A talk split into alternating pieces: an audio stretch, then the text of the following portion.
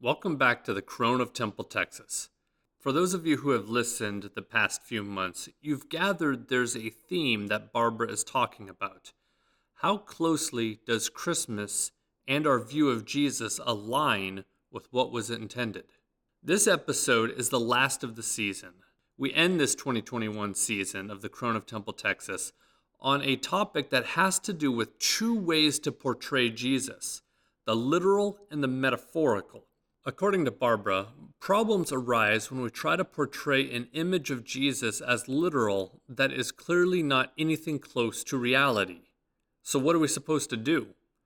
Today, Barbara will be reading an excerpt from a 1999 issue of Connections. Several years ago, during the Christmas season, I saw an interesting full page ad in several city newspapers Filling the whole page was the drawing of a man working at a wooden carpenter's bench and a toddler playing on the floor beside him. The man wore a long, loose garment and was using a primitive hammer. Everything in the picture was clearly meant to show the setting in which the earthly Jesus lived. The toddler was plump, blond, and light skinned like the man. A circle of light was on top of the toddler's head. He was playing with some huge metal nails. Two boards, one shorter than the other, were prominent on the floor beside him. The light from an open doorway spotlighted him and made his body cast a distinct shadow. The shadow, however, wasn't shaped like his body. It was shaped like a cross. Superimposed on the picture were these words Most of us spend our lives seeking our destiny. One man created his own. It began in a manger and led to a cross, and it included you. At the bottom was this message if you would like to know Jesus as Savior and as Lord, call and then the phone number and address of a chain of craft supply stores. I appreciated the fact that a large business corporation, especially one whose business depends a lot on people buying Christmas wrappings and decorations, had bought an expensive ad space in a lot of newspapers to promote the true meaning of Christmas. But the portrayal of Jesus bothered me. The word seemed to imply that Jesus created his own destiny and that we can create ours in the same way by using only our individual human resources to become whatever we happen to want to be. To me, that doesn't seem an accurate portrayal either of Jesus or of human beings. The picture bothered me even more, however. It gave Jesus physical characteristics that a native of Bethlehem 2,000 years ago undoubtedly didn't have. It made him look like a baby of Northern European descent. Far too often, Christians of that descent smugly act as if Jesus were a member of their group alone. Too often, that keeps them from seeing the worth of others. Do you have a mental picture of Jesus? If so, what is it like and where did it come from?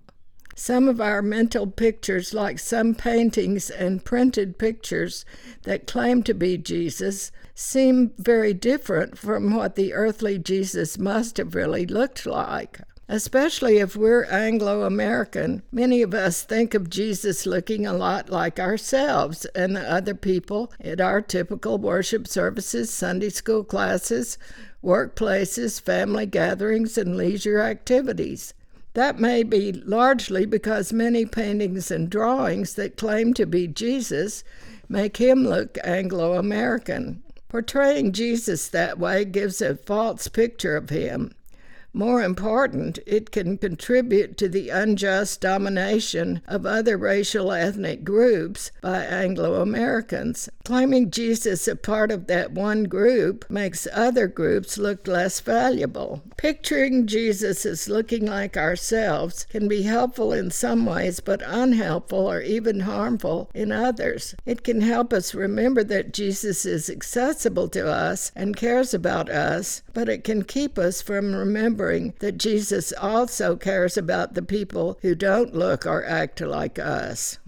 Barbara, over the past several months, I've gotten to know you pretty well, but I never want to assume that I know why you have a question or a problem with something.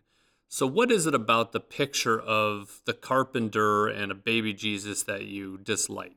Well, I just thought this particular picture was so unrealistic. It showed this plump little blonde toddler that was representing Jesus. Of course, you could say, well, that wasn't meant to be an actual picture of what Jesus looked like. It was simply a, a symbolic or metaphorical statement, just like some words might have been. But still, it was realistic enough of a little white baby to make it seem that that's the kind of a little baby Jesus would have been. And that's obviously not what Jesus would have looked like. And then the the words also bothered me to say most of us spend our lives seeking our destiny. One man created his own. It began in a manger and led to a cross. I'm not sure about that. I'm not sure that we can say Jesus created his own destiny. And I'm I feel sure that none of us hum, as humans really create our own destiny. We may do some things that influences what our future turns out to be, but destiny to me means something that is known in advance, not something that that develops as a result of cause and effect. So that I don't see us as creating our own destiny. I don't think we create just what our life will turn out to be. We do some things that undoubtedly influence uh, it, but I don't think we can totally determine it. Many would argue that is one of the things that make uh, individuals succeed rugged individualism. That we each, as individuals, have to set our destiny and go out and make something of ourselves. However, that isn't necessarily as easy as uh, people think, especially if uh, someone starts out at a disadvantage, right? I think that any person who was starting out with a lack of economic opportunity or other kind of personal advantages, if they read something like that, they would think it was saying they could create their own future. That just all it took was just deciding to have a certain kind of future or even uh, trying to work toward it.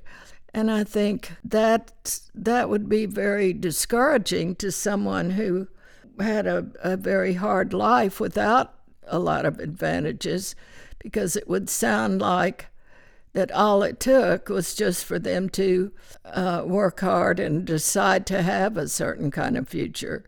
And I think that is not necessarily possible. It may be possible to some extent for some people, but it's not possible in general for any of us to just make up our minds ahead of time and want to work toward a certain future and find that it all falls into place just like we wanted it to. That we can't exert that kind of control over what our future will turn out to be like. This isn't the first time you've talked about the way in which we portray Jesus just probing questions here. Is there anything wrong with portraying him in our own eyes as a blue hair or a blue-eyed and blonde-haired Jesus? Does it somehow imply that a blue-eyed Jesus is better than a Middle Eastern Jesus? Well, I think it probably does, given that it is put in the setting of uh, where uh, a majority of the population are like that. I mean, when it's when it's printed in papers that probably went to mostly white people, then I think that's the message it's giving is sort of like uh, Jesus is like us. I think that that it would have given a very different message if the baby had been maybe African American. We would have known then that it was only meant to carry a metaphoric message and that it wasn't intended to really be what Jesus was like. I don't think that it's clear that that's the kind of message that this this blonde baby Jesus gives. Barbara, you state portraying Jesus that way gives a false picture of him. Not only that, it can contribute to the unjust domination of other racial or ethnic groups by Anglo Americans.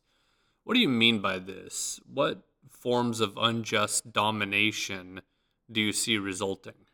I think to somehow picturing ourselves as being in the same group with Jesus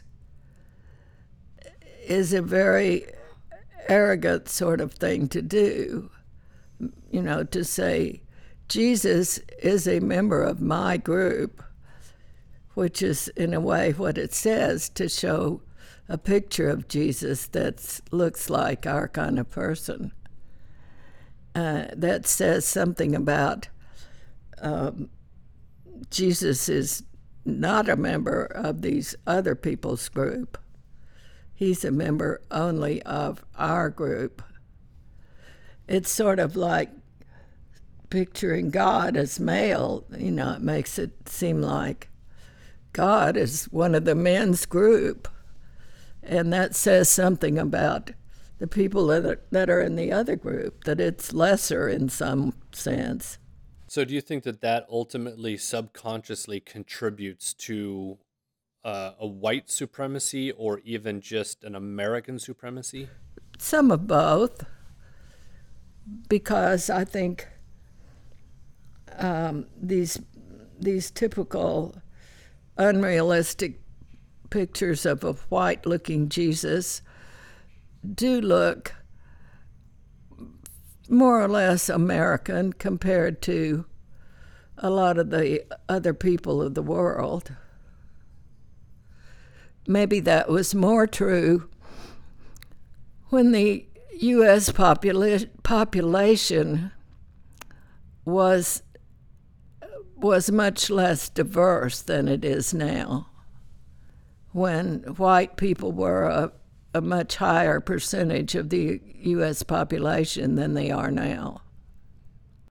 Barbara, I like how you move past the physical description of Jesus, how you recognize the problems that could come about from that, but you think there are alternatives we should consider, specifically the metaphorical you actually have some engaging language uh, in your connections. Um, so, would you read a little further from that article, the part talking about the two ways to portray Jesus?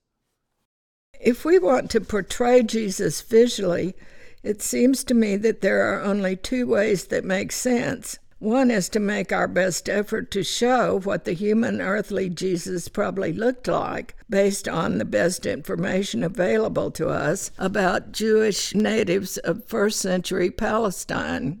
This wouldn't include light colored skin or blonde, smooth textured hair or the facial features typical of Northern European ancestry. The other way is to acknowledge that we are portraying Jesus metaphorically rather than literally, in order to show our belief that the eternal Christ is the personal Savior, guide, and friend of all kinds of people. For this purpose, we could show Jesus with African American, Hispanic, or Asian features, for example. Some churches now do this. We might even dare to show a female Jesus, as a much criticized artwork did several years ago. We could picture a first century Jesus in robe and sandals sometimes, and a Jesus wearing jeans and walking in a shopping mall at other times. Doing that isn't claiming that the earthly Jesus lived in this century or was female, Hispanic, African American, European, or Asian. That would be ridiculous. Instead, portraying Jesus with different physical and cultural features is saying through visual symbolism that Jesus' human physical characteristics weren't what was important about him any more than his typical first century Palestine sandals and robes were. Features like those weren't what made him the Christ who is our Savior and is with us always. They were merely a part of being human at a particular time and place. What promotes injustice is our failure to make clear to ourselves and other people the difference between these two ways of portraying Jesus we don't acknowledge that showing him with light skin and hair and European facial features is unrealistic. In addition, by using common Anglo portraits and putting these portraits in so many church buildings, we create the false impression that such portraits can be taken literally as if they were photographs of the earthly Jesus. Maybe the only reasonable and honest route is either to use no visual images of Jesus or to use a wide variety. What leads us astray is using only one kind, especially if that one is unrealistic, and that's what we tend to do. So we have the literal portrayal of Jesus, but then we also have the metaphorical. Can you talk about those a little? I think the the literal uh, just simply would portray him as looking like a person from what we now call the Middle East. And for one thing, it would be, kind of jolting because of the way there is so much conflict between um, American and European countries and the people that live in the Middle East, and it it would it would kind of look like it was lumping Jesus in the same category with Saddam Hussein or um, oh, what's the other the guy that was killed? Osama bin Laden. Yes, thank you. Yeah. I think to see a a Middle Eastern looking picture that was intended to be Jesus would rub us the wrong way because the people that look like that today are people that we have very negative opinions about to a great extent. But this other way of portraying Jesus, which was like the uh, there's a statue or painting of something called the Black Messiah. There was uh, a statue, I think, several years ago of a female person hanging on a cross that was obviously intended to be portraying a female Jesus. I think those are jolting to a lot of people because they are so far from being uh, realistic, we know that Jesus was not a woman. And so to see a woman intended to picture Jesus, I think just makes people think, oh, how ridiculous.